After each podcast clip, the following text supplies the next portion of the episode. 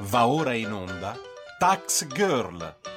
Tutto quello che vorreste sapere sulle tasse ma non avete il coraggio di chiedere.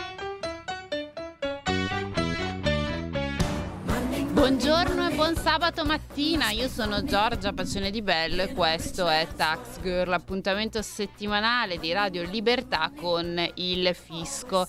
Bene, allora una settimana intensa sotto tutti i punti di vista, ma soprattutto mi viene da chiedervi prima di eh, insomma, ehm, iniziare a parlarvi dei miei temi soliti fiscali e non, se siete contenti di ricevere questa tantum di 200 euro, miei cari amici ascoltatori.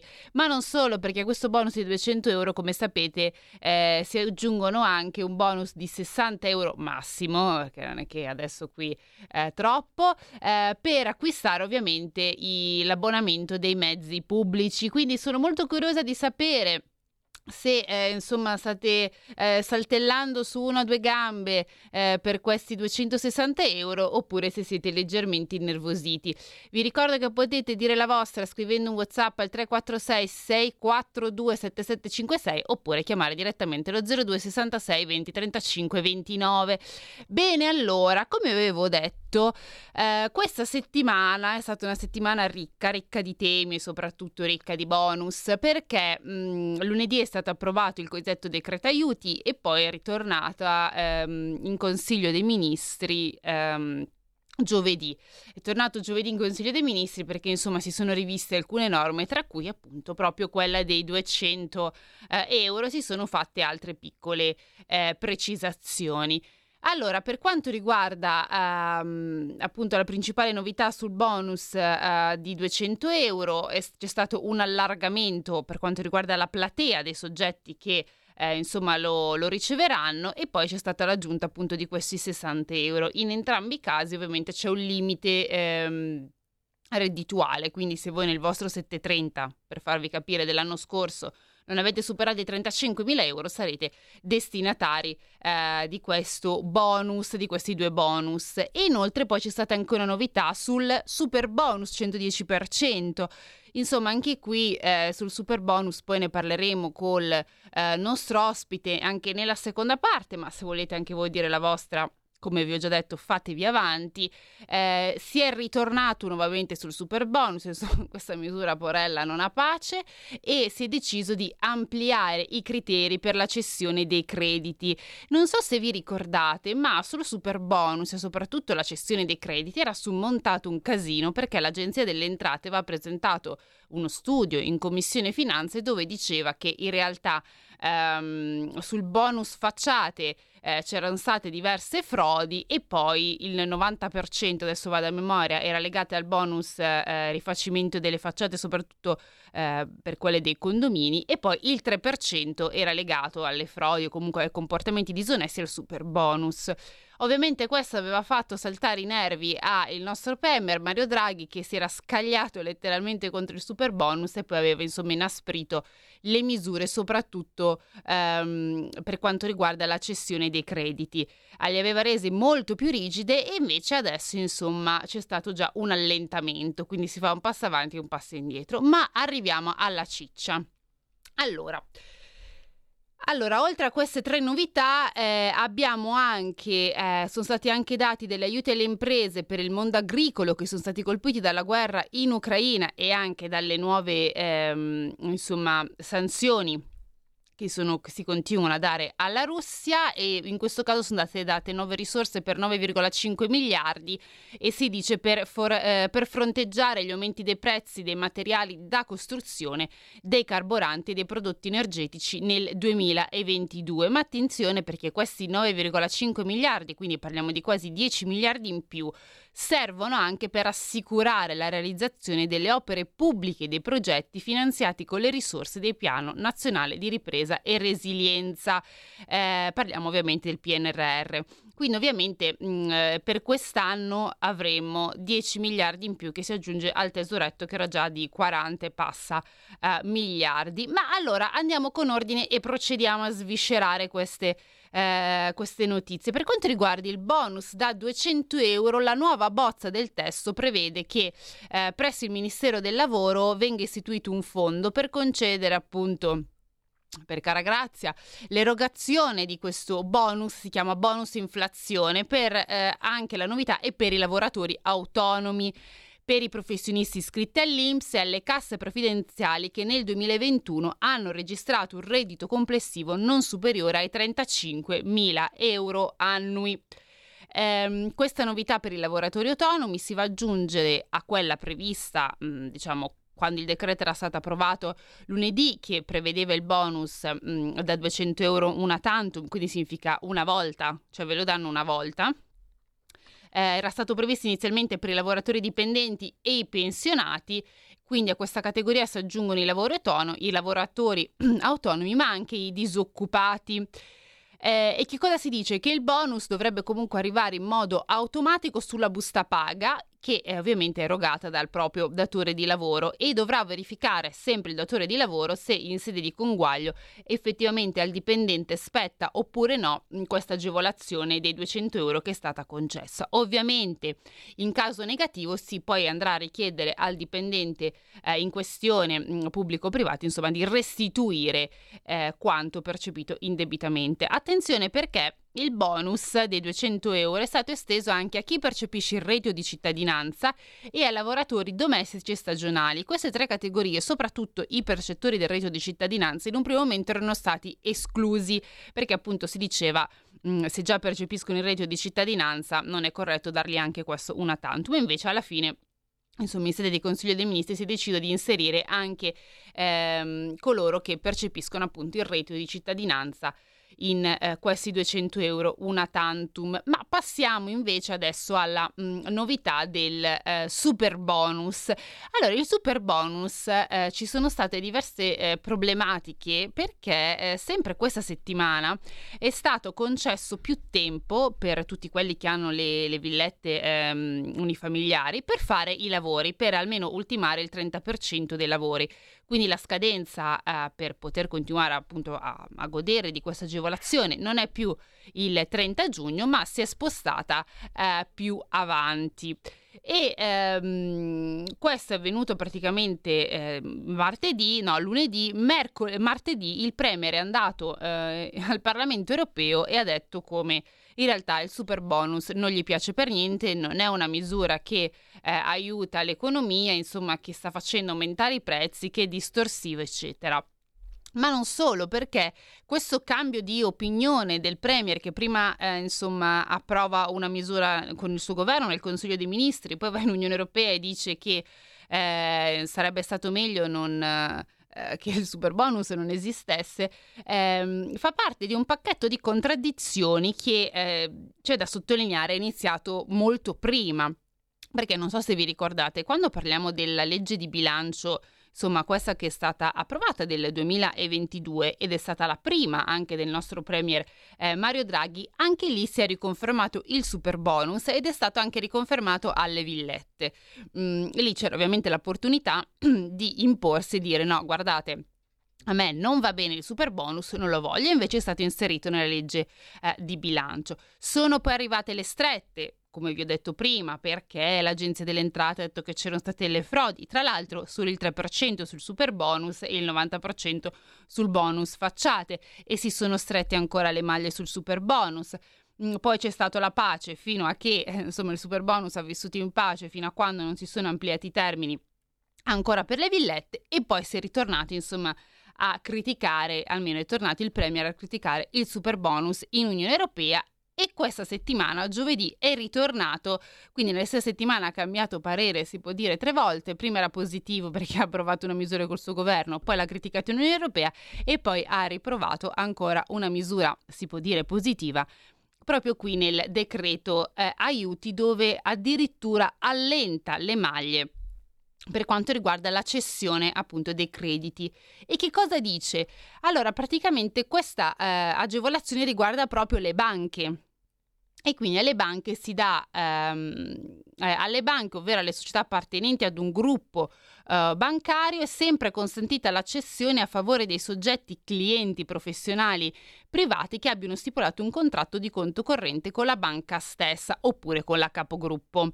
Eh, senza facoltà di ulteriori cessioni. Che cosa significa? Eh, questo è, vi ho letto un estratto di quanto, è, di quanto c'è scritto appunto nella bozza del decreto aiuti. Che cosa significa? Significa che le banche hanno la possibilità di cedere sempre e invece prima era non più solo una volta i crediti ai clienti professionali privati che hanno un conto corrente nella stessa banca oppure hanno un conto corrente all'interno della capogruppo mh, di dove la banca insomma fa poi eh, capo. Ma arriviamo all'introduzione di quest'altro nuovo bonus, perché come vi avevo anticipato all'inizio, oltre ai 200 euro eh, che vi arriveranno insomma in modo mh, mm, automatico, c'è stato anche, si è voluta dare per i redditi non superiori ai 35.000 euro l'anno, eh, un'agevolazione per quanto riguarda l'acquisto dei mezzi pubblici. E in questo caso il governo ha deciso di creare un fondo eh, di circa 100 milioni di euro solo per il 2022 eh, ovviamente sempre, sempre, sempre presso il Ministero del Lavoro e delle Politiche Sociali e l'obiettivo è appunto dare questo buono da 60 euro per l'acquistare l'abbonamento di tutti i mezzi pubblici. Attenzione perché non solo c'è il limite di reddito, ma il buono sarà nominativo, quindi sul buono ci sarà scritto il vostro nome, si può utilizzare per l'acquistare un solo abbonamento, quindi se non so, per esempio, parlo uh, per quelli mm, diciamo di, di, Milano, che a Milano insomma molto spesso per andare a lavoro si prende anche uh, due o più mezzi, eh, si potrà scegliere se usare questo bonus, bonus per, non so, per esempio acquistare l'abbonamento del, del treno oppure della, uh, de, della metro. Insomma, dovete decidere a quale dei due destinarlo. Non potrà essere ceduto e ehm, la cosa importante è che non andrà a costituire del reddito imponibile per il beneficiario, quindi significa che non andrà a, a, a rivelare anche, eh, a, scusate, eh, a contare quando e se mai si dovesse fare l'ISE, quindi anche questa cosa è una cosa diciamo abbastanza importante.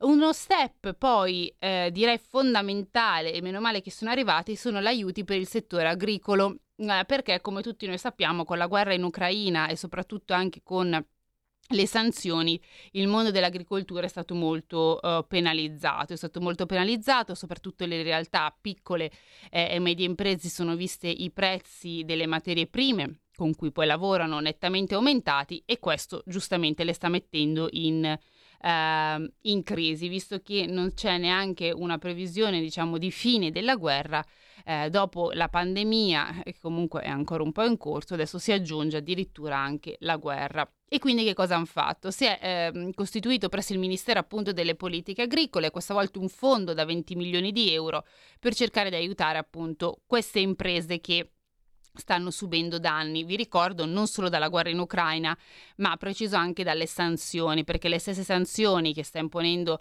l'Unione Europea contro la Russia e la Bielorussia ovviamente stanno avendo ripercussioni molto negative anche eh, su di noi, quindi soprattutto su determinate realtà. E quindi si dice che le piccole e medie imprese agricole che hanno subito o un calo di fatturato a causa della subito, scusate, di fatturato um, a causa della concentrazione eh, della domanda, dell'interruzione di contratti e della crisi di catene di approvvigionamento potranno chiedere il contributo se e queste sono tre, eh, diciamo, caratteristiche che una vanno a escludere l'altra. Quindi se o hanno almeno il 20% del loro fatturato complessivo che deriva da vendite in Russia, Ucraina e Bielorussia, oppure hanno subito un incremento dei costi di approvvigionamento del 30% o hanno avuto un calo del 30%, ma questa volta del fatturato rispetto allo stesso periodo del 2019 se eh, solo in uno di questi tre casi, quindi se si è una piccola e media realtà agricola e si, insomma, si ha una di queste tre caratteristiche, allora si potrà ottenere appunto questa nuova erogazione a fondo perduto. Eh, poi dopo, insomma, mh, mm, vi ricordo anche che tutti eh, i dettagli, eh, soprattutto per quanto riguarda le agevolazioni, tutte poi dovranno essere anche specificati meglio con decreti eh, ad hoc.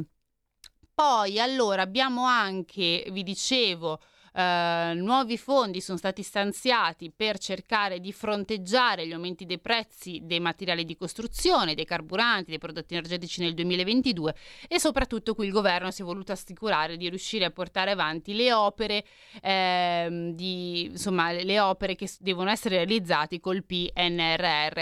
Eh, situazione interessante perché in realtà già per il 2022, ribadisco, c'erano già sul piatto più di 40 miliardi, quindi il fatto che si aggiungono altri 10 10 miliardi, mm, insomma, mm, è un segnale, è un segnale e si, ora a, a, a logica si va a pensare che questi 10 miliardi non siano da destinare alle opere del 2022, ma magari ad opere che precedentemente non si sono riuscite a risolvere. Comunque è un dato, diciamo, da tenere in considerazione perché già iniziano magari piccoli scricchioli in senso negativo proprio sui fondi e la gestione del PNRR. Eh, ma come vedevo, come vi dicevo, non sono finite qui perché arrivano soldi anche per il trasporto pubblico locale che eh, fino al 30 giugno ha dovuto appunto stanziare dei servizi aggiuntivi. Molto interessante questo direi perché eh, per chi prende i mezzi pubblici questi servizi aggiuntivi alle volte secondo me la domanda è ma dove? Eh, però mh, mm, non lo so, eh, magari è una, una visione perché io vedo, non so, sempre le metropolitane sempre strapiene. E allora le, le cose sono due o non sono aumentate le corse o sono aumentate le persone, perché adesso non è che c'è una via di mezzo. Però vabbè, qui ti dice che eh, ci sono nuove risorse perché sono stati dati servizi aggiuntivi, mi piacerebbe anche vederli, però ecco nella pratica, non solo eh, vedere soldi che piovono. Um, dice quindi queste corse sono state necessarie per la, diversi- per la, diversificazione anche degli orari scolastici, poi un credito d'imposta per l'autotrasporto riferito ai veicoli meno inquinanti e la possibilità per le autorità di sistema portuale di costruire comunità energetiche rinnovabili. Ah, perché poi vi ricordo ovviamente che a breve affronteremo anche tutto un tema dell'energia perché si sta andando sempre di più verso eh, un mondo um, un mondo eh, diciamo sempre più verde, ma senza capire che magari il passaggio non deve essere così traumatico. Um, ah, ecco, adesso vi volevo un attimo parlare anche di questa novità perché Eh, non so se vi ricordate, ma il, questo governo aveva detto, e anche più volte insomma ve l'ho eh, specificato, soprattutto quando parlavo di delega fiscale, che non ci sarebbero stati aumenti di tasse, che questo non era eh, il momento di aumentare le tasse, che insomma non era la situazione, eccetera, eccetera, eccetera. Anche lo stesso Premier Mario Draghi più volte l'ha detto, mi pare anche di ricordare eh, in una conferenza di Confindustria. Comunque. Molto interessante questo perché mh, in questo appunto mh, nuovo decreto aiuti si prevede un meccanismo per ripianare le entrate dei comuni capoluogo che hanno registrato un disavanzo pro capite superiore ai 500 euro. Questi potranno sottoscrivere con Palazzo Chigi, entro un mese dall'entrata in vigore del decreto, un accordo per il ripiano del disavanzo. Tra le misure che si potranno adottare ci potrà essere, ovviamente, mi viene da dire, l'aumento dell'addizionale comunale IRPEF in deroga al limite previsto dalla legge di misura non inferiore allo 0,2%, l'aumento dei canoni di concessione e di locazione, l'incremento mh, della riscossione delle proprie entrate e poi ovviamente dicono vabbè Mettiamo anche la riduzione del 2% degli impegni di spesa di parte corrente, la razionalizzazione del personale, la riorganizzazione, lo snellimento della struttura amministrativa e la razionalizzazione degli uffici. Fondamentalmente cosa significa? Che tutti quei comuni che hanno eh, ovviamente i bilanci non a posto dovranno concordare un piano e le azioni di rientro sono queste, sono la possibilità di aumentare l'IRPEF, l'aumento dei canoni di concessione e l'incremento delle proprie entrate. Ovviamente poi ci sono dall'altra parte una serie di azioni che andrebbero a, um, a spesa della, dell'amministrazione locale, ma come eh, molto spesso si sa è molto più facile aumentare le tasse che magari fare una razionalizzazione, una riorganizzazione della stessa amministrazione.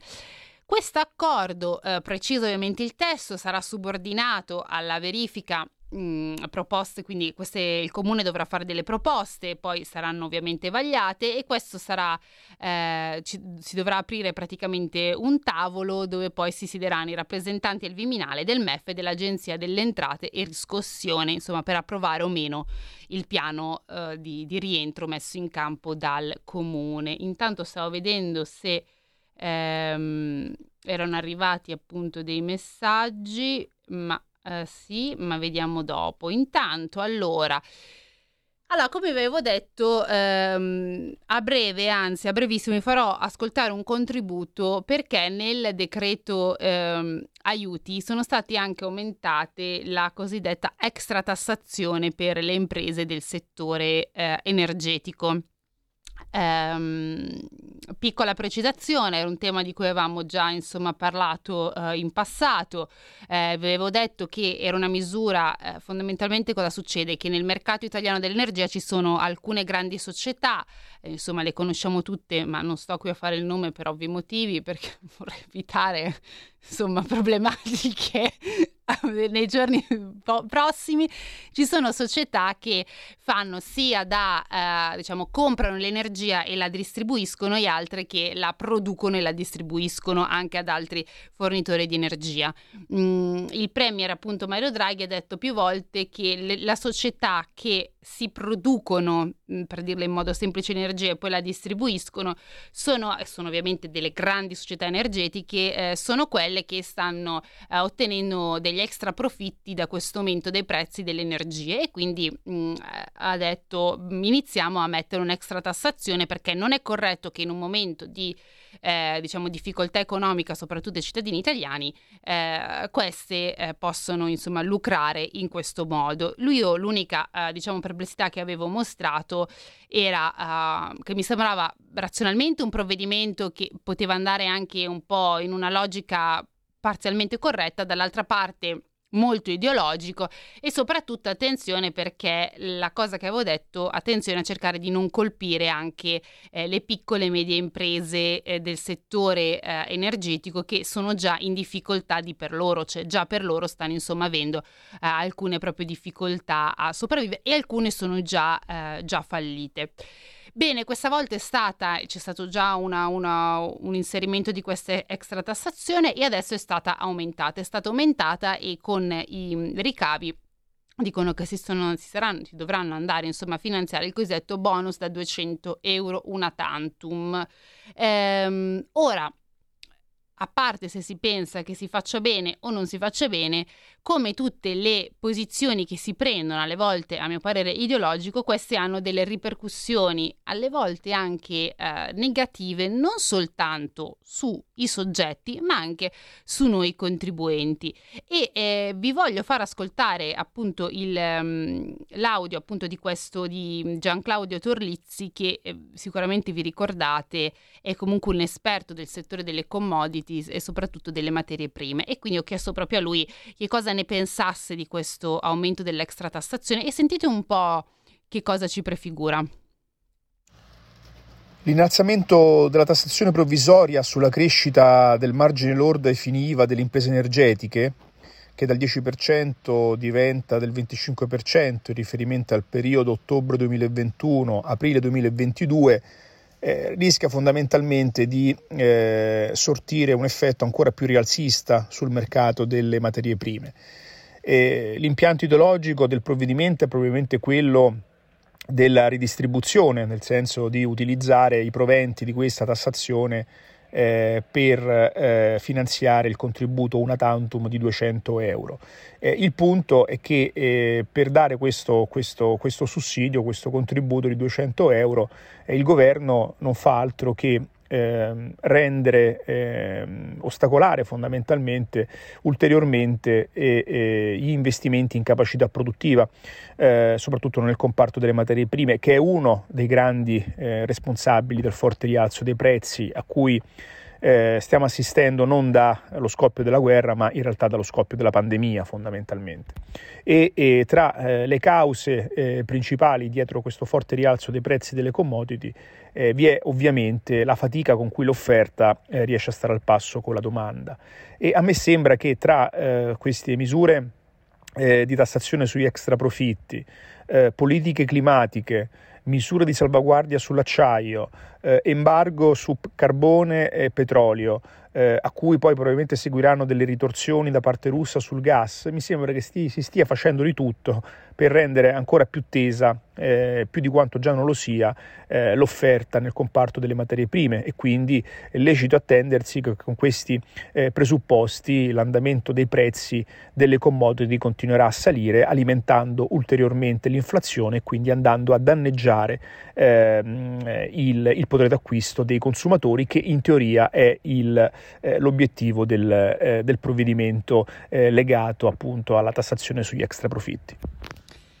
Bene, allora vi ho fatto ascoltare questo um, quest'audio appunto di Gian Claudio Torlizzi per farvi capire un po' come tutto è connesso, quindi il problema qual è? Che eh, c'è questa tassazione che poi avrà come conseguenza il fatto che aumentano i prezzi e di conseguenza l'inflazione non scenderà e questo ovviamente ha poi degli effetti negativi su tutti noi consumatori. Ma uh, torneremo ad affrontare sicuramente questo tema. Adesso andiamo in pausa e ci rivediamo dopo.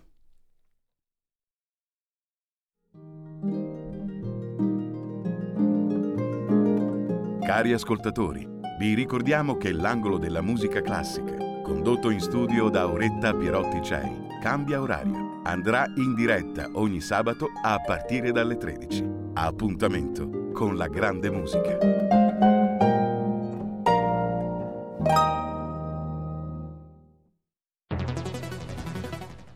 La radio è sempre di più ovunque. Io la radio la ascolto in auto con tutti i nuovi programmi, perché ho la radio DAB. E tu? Io al lavoro ascolto la radio dal mio computer. E tu? Io a casa l'ascolto dalla mia TV. E tu? Io l'ascolto dal mio telefonino, con Radio Player, l'app delle radio italiane. E tu? Io la radio l'ascolto con lo smart speaker. Oggi 35 milioni di italiani ascoltano la radio così. E tu? La radio, ovunque, sempre di più. Anche Radio Libertà è su Radio Player Italia.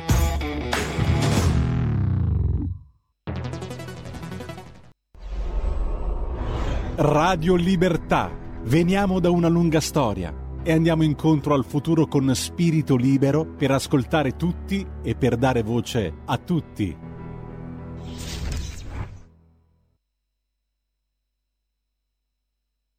She's just a girl and she's on fire.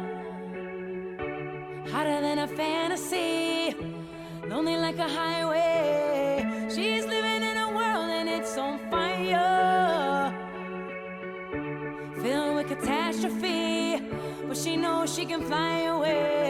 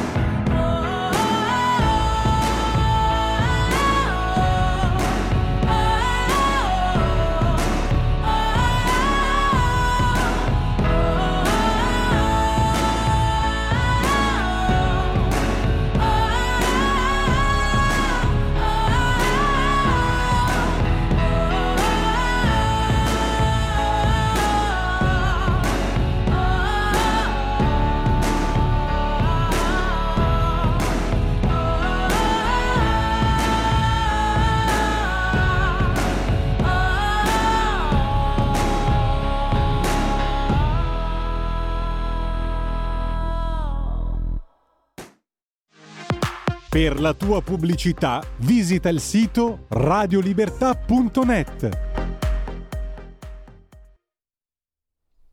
Bene, allora eccoci di nuovo in onda per chi si fosse appena collegato. Io sono Giorgia Paccione di Bella e questo è Tax Girl. Allora, nella prima parte abbiamo parlato di questo bonus una tantum di 200 euro e Roberto appunto ci scrive come arrivano soldi a catinelle. E sì, Roberto, bisogna un po' capire anche ehm, se sono più mm, soldi a catinelle, diciamo che sì, sicuramente, ma anche mancette a catinelle. Eh, comunque, ehm, in questa prima parte, appunto, abbiamo anche ascoltato eh, Gianclaudio Torlizzi che ci ha spiegato come l'extra tassazione delle grandi società energetiche avrà poi ripercussioni negative su tutto il mondo delle commodity, sulle materie prime, quindi sull'inflazione e anche sui nostri prezzi, quindi anche qui ma è una gioia. Ma adesso, visto che continuiamo in questo mood di allegria e spensieratezza, lo facciamo con il nostro ormai amico, si può dire che ormai è un amico di questa radio, Giuliano Mandolesi. Ciao Giuliano! Buongiorno Giorgia. Allora, visto che, eh, come insomma avrai anche tu sentito, siamo in questo tema di spensieratezza, eh, alcuni ci dicono che sono arrivati i soldi a catinelle, questi 200 euro, devo dire che stanno riscuotendo molto successo anche qui tra i nostri radioascoltatori, ma vorrei continuare su questo trend. Ho già iniziato a parlare con, a spiegare un po' anche ai nostri radioascoltatori per anche dare un po' un entroterra, così insomma una, una base da cui partire.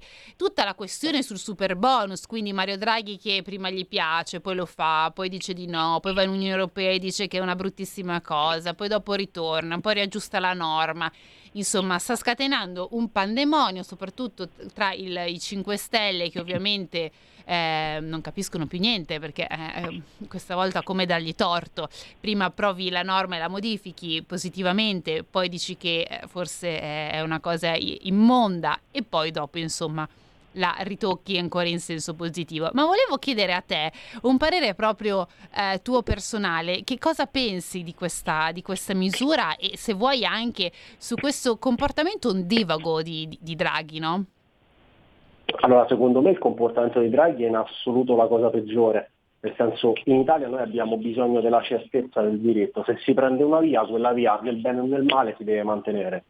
Il super bonus è criticatissimo, però comunque sia ha dato indubbiamente dei risultati e sono paradossalmente verissime tutte le critiche che gli vengono fatte, compresa quella che gli ha fatto Draghi sul discorso dell'aumento dei prezzi, perché è vero, non c'è più quell'interesse da parte di chi fa i lavori di andare a contrattare al ribasso, quindi si crea una distorsione sul mercato, come è vero anche che c'è un chiarissimo uh, effetto regressivo perché si avvantaggiano indubbiamente i contribuenti ad alto reddito che hanno più immobili, che quindi possono usufruire su magari la seconda o la terza casa al 110% perché hanno un patrimonio più elevato.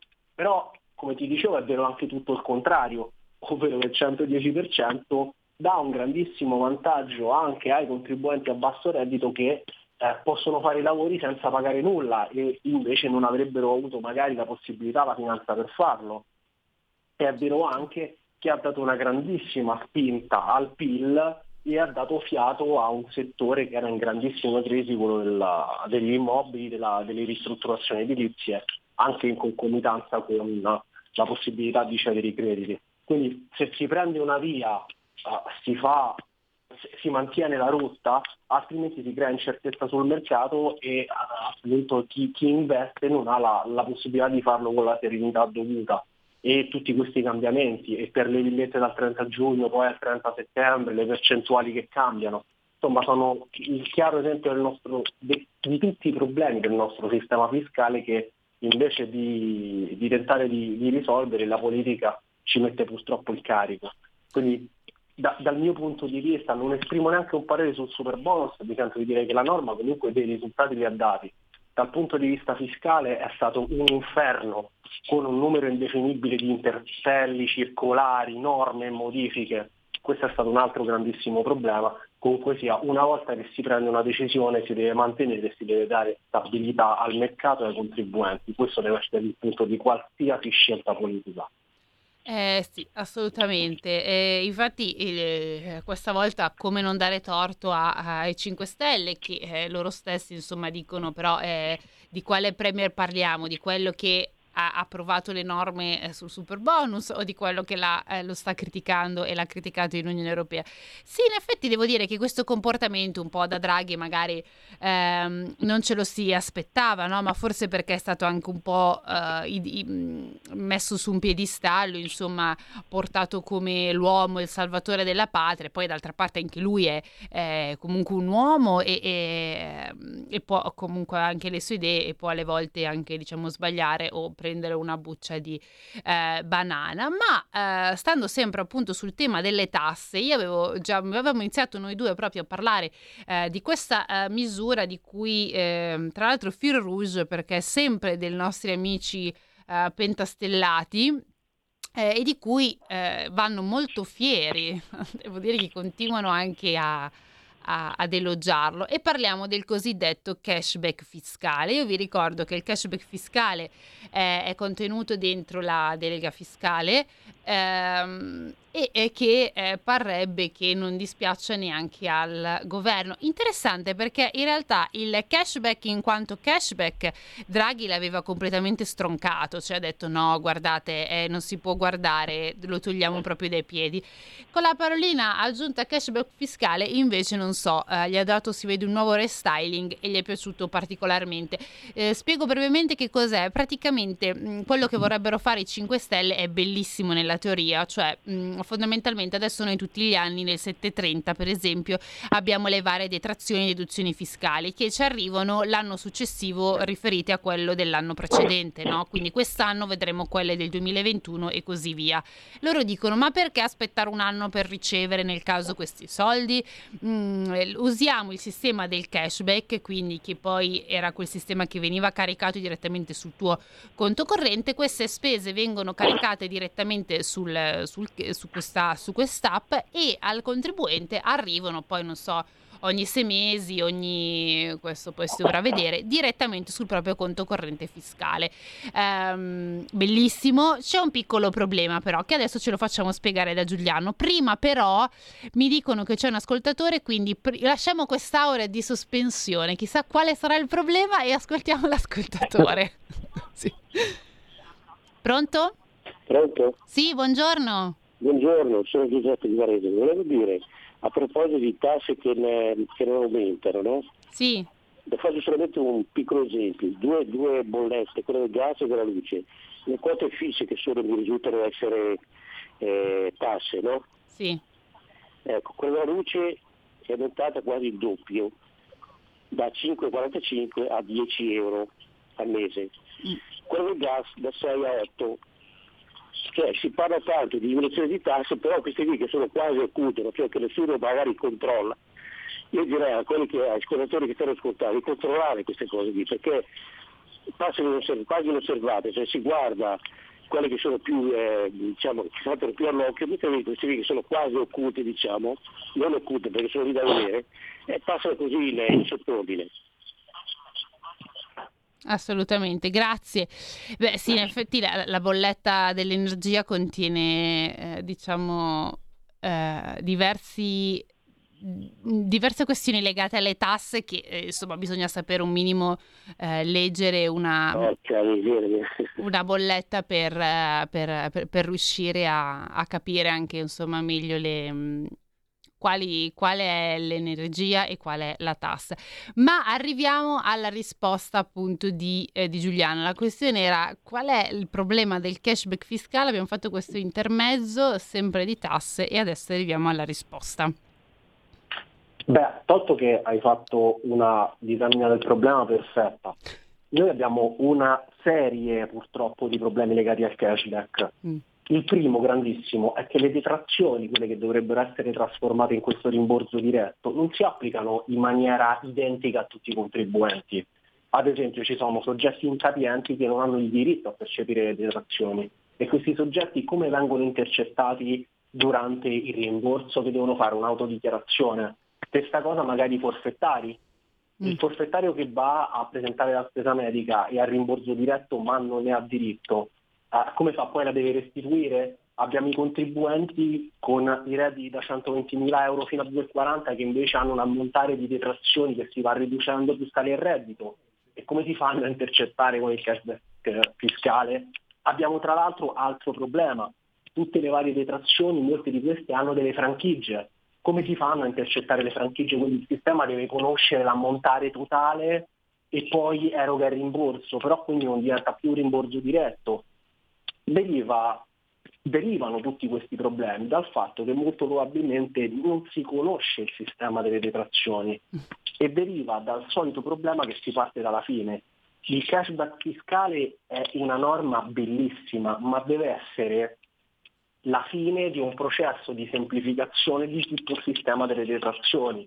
Si devono ridurre, si devono rendere lineari, eh, devono essere lineari sulla popolazione, quindi darle a tutti e in questo modo poi uno può applicare la tecnologia e dare i rimborsi diretti, altrimenti è il solito casino. Certo. O tra l'altro si creano grandissime distorsioni.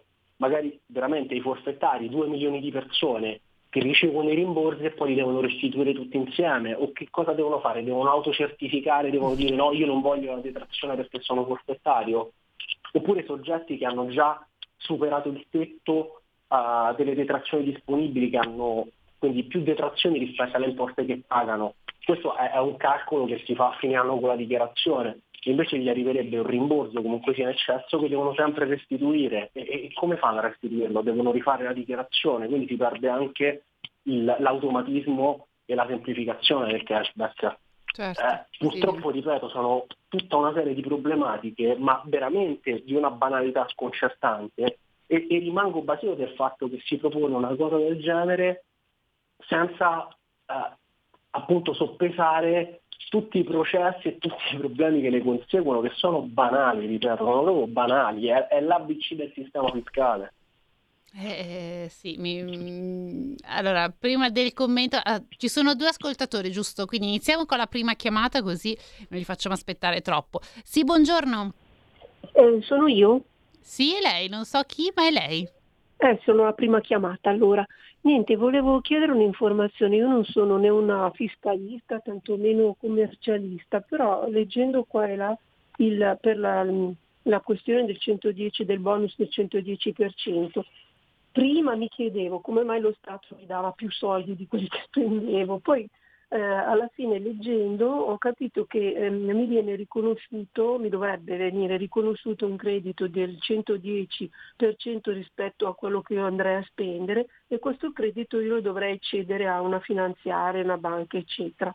Il problema è che però la banca ovviamente vuole degli interessi, non so come si chiamano, e eh, un credito eh, a 10 anni eh, trattiene il 20%, quindi se io ho speso 100 e me ne viene riconosciuto 110, alla fine mm, ne recupero 90. Ecco, volevo avere un'indicazione su quello perché se effettivamente è così un costo non è poco, oltre alla pratica iniziale. Grazie, buongiorno. Grazie a lei. Ascoltiamo la seconda, così poi dopo facciamo un'unica. Sì, buongiorno. Ehi là, buongiorno, ciao, sono Walter. Ciao. Ciao, buongiorno, ciao. Ascolta, no, io volevo un attimino, se possibile, allargare il pensiero e uscire, diciamo, dall'aspetto tecnico delle tasse. Sì, assolutamente.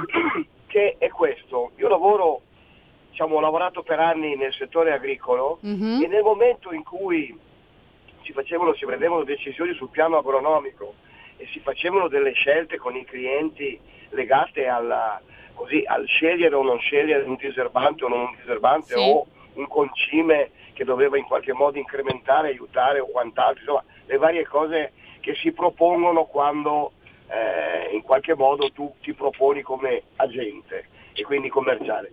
Il cliente mi diceva, quindi il contadino, diceva se guarda che però i conti si fanno sempre alla pesa. Allora, oggi noi sentiamo parlare di tasse e eh, ci siamo accorti tutti o ce ne accorgeremo tutti che le bollette sono aumentate minimo dal 50% al 30% al 60%. Sì. Oggi noi a casa abbiamo ricevuto la luce, ecco, che è aumentata in maniera esatta. L'unico modo che abbiamo per ribellarci da questa cosa è veramente quello di capire che dobbiamo scendere in piazza, battere i pugni sui tavoli e batterli soprattutto sui tavoli di coloro che ovviamente abitando al trentesimo piano e guardando tutto dall'alto da, da Draghi ma anche ai nostri parlamentari, io credo a volte, che hanno degli stipendi, insomma delle remunerazioni talmente alte che non si rendono conto, Non si rendono conto della realtà. della spesa. Certo. Questo è il problema, questo è il vero problema. La Lega dovrebbe organizzare una manifestazione, se ce la fa ce la fa, se non ce la fa non ce la fa, in cui si smette di parlare di, di- di certe cose, ma si parla esclusivamente di questo e si fa un incontro, altro che solo Pontina, un incontro con, da qualsiasi parte d'Italia dove si dice basta con questo sistema, perché la tassa diventa un'imposizione. I 5 Stelle hanno fatto fortuna con la storia delle tasse, sono arrivati là, sono 360, ma adesso non ne parlano più e ci hanno coinvolto. Ora ragazzi, dobbiamo anche noi cercare di far capire che è, è giusto avere a che fare con dei tecnici che tu presenti e tu stessa sei molto brava. Scusa la voce ma sono raffreddato. Però dobbiamo veramente cominciare a mobilitarci.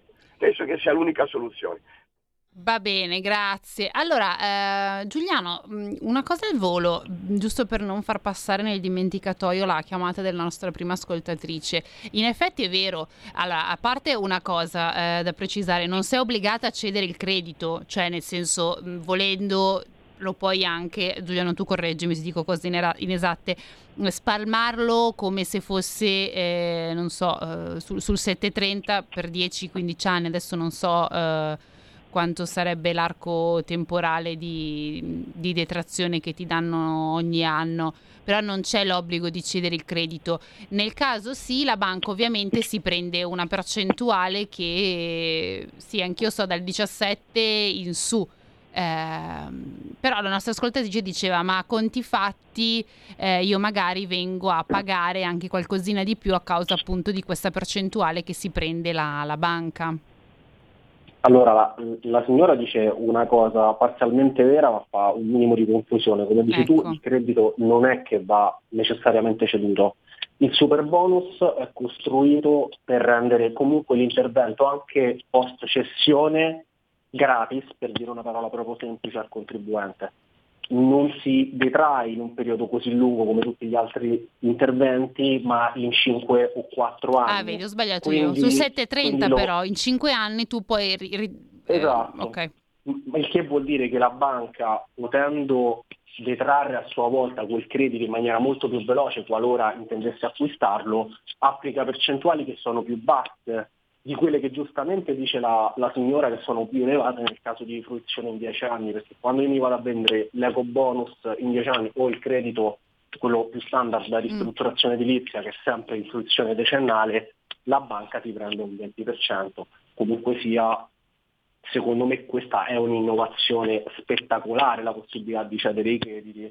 Io, se, qualora dovessi fare intervento, opterei per quella via perdendo anche un 20%, ma fruendone, avendo subito il credito monetizzato invece di aspettare 10 anni. 10 anni sono lunghi, eh? Sì, sì, Invece, infatti. ripeto, per il super bonus sono 5-4 anni, la percentuale che la banca ti prende è più bassa perché appunto riesce a rientrare velocemente e al contribuente rimane almeno il 100%, almeno.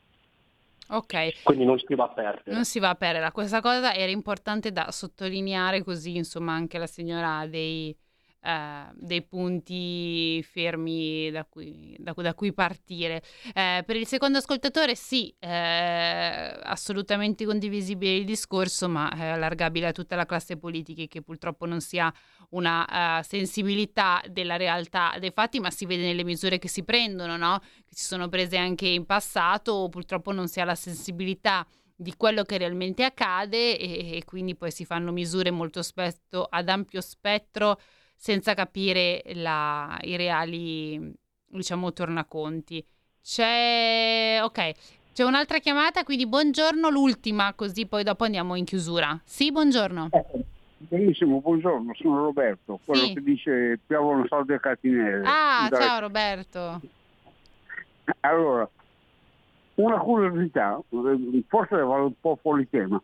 Allora, mia moglie ha ereditato da sua zia che è morta 100.000 euro. Beh, te la butto lì per fare la cifra tonda. Ok? Sì. Sono nove mesi che l'agenzia delle entrate non comunica quant'è l'importo da pagare sull'F24. Nove mesi. Allora, se lo Stato ha fame di soldi, perché non comunica? Cioè, dovrebbe essere Radio Rosso, eh, guardi, ci deve dare to. Uh, mia moglie è, è prontissima, paga, è finita la cosa. Nove mesi, nove mesi. Mm. Allora, adesso chiediamo al nostro amico appunto commercialista se ci può eh, dare una, una risposta. Ma Giuliano, come mai si è, eh, all'agenzia delle entrate ha atteso nove mesi? Anzi, sono passati nove mesi e non ha ancora fatto sapere niente. Ed è una pratica di successione, tra l'altro, da quello che ho capito. Beh, Totto, oramai ci lamentiamo di tutto, pure quando l'agenzia delle entrate ci Non si dice di dopo, non pagare. ci va bene proprio più niente, No, né prima né noi, no- dopo. noi Ormai non vogliamo è- pagare e quando non ci dice di pagare vogliamo pagare. Esatto, qua- esatto, però per essere in controtendenza sempre e comunque. Esattamente. No, innanzitutto non so se magari quell'imposto rientra nelle franchigie previste per eh, l'esenzione dall'imposta. Eh, probabilmente Però sì. l'Agenzia delle Entrate, tutti sappiamo che eh, insomma è molto eh, sotto organico rispetto al lavoro che effettivamente svolge, fanno un lavoro veramente gigantesco e importante, quindi probabilmente anche loro si stanno prendendo un minimo di tempo tecnico per fare la liquidazione dell'imposta qualora poi ci sia. Esatto, Quindi sì. No, un comunque- tempo tecnico mi sembra, mi sembra quantomeno accettabile, soprattutto perché è una cifra da pagare. Se Esatto. fosse un credito sarei pronto a qualsiasi tipo di polemica anche super sterile, ma insomma essendo una cifra da pagare Tu dici fin quando non arriva sì, stiamo sereni, no, no? Beh, beh, No, certo. diamo- dia- diamo tempo anche alla- all'agenzia delle entrate di lavorare. Eh sì, no, beh, eh, sì, comunque è divertente. Noi qui abbiamo anche ascoltatori che vogliono pagare giustamente, anche quando non gli arriva le tasse si preoccupano. Così, come sono quando non, tanti, eh. come quando, quando non arrivano le bollette, uno dice: Ma in che senso? E allora chiami e dici: Ma non mi invia la bolletta. Bene, allora ehm, sul cashback fiscale, un'ultima cosa, poi siamo in chiusura. eh, sì, in effetti è veramente delirante, ma soprattutto mi viene da dire come ehm, un tecnico come Franco e Mario Draghi possono appoggiare una misura del genere perché si presuppone che almeno Franco abbia una contezza del sistema fiscale e in realtà forse non è così da quello insomma che ci hai anche descritto tu. Comunque, No, io spero, spero che sia la fine di un progetto, che loro intendano fare un progetto a, a lunga gittata, semplificare tutto e poi il cashback e Arriva come risultato io come finale. sistema. Esatto. Certo. Allora, noi ancora una volta ringraziamo Giuliano Mandolesi che vi ricorda Grazie essere commercialista, ma lo trovate anche eh, sulle pagine di Italia Oggi, quindi grazie ancora di essere stato con noi questa mattina Grazie Giorgio e un saluto a chi ci ha ascoltato. e io vi auguro buon weekend e ci vediamo barra sentiamo settimana prossima. Avete ascoltato Tax Girl. It's a rich man's world.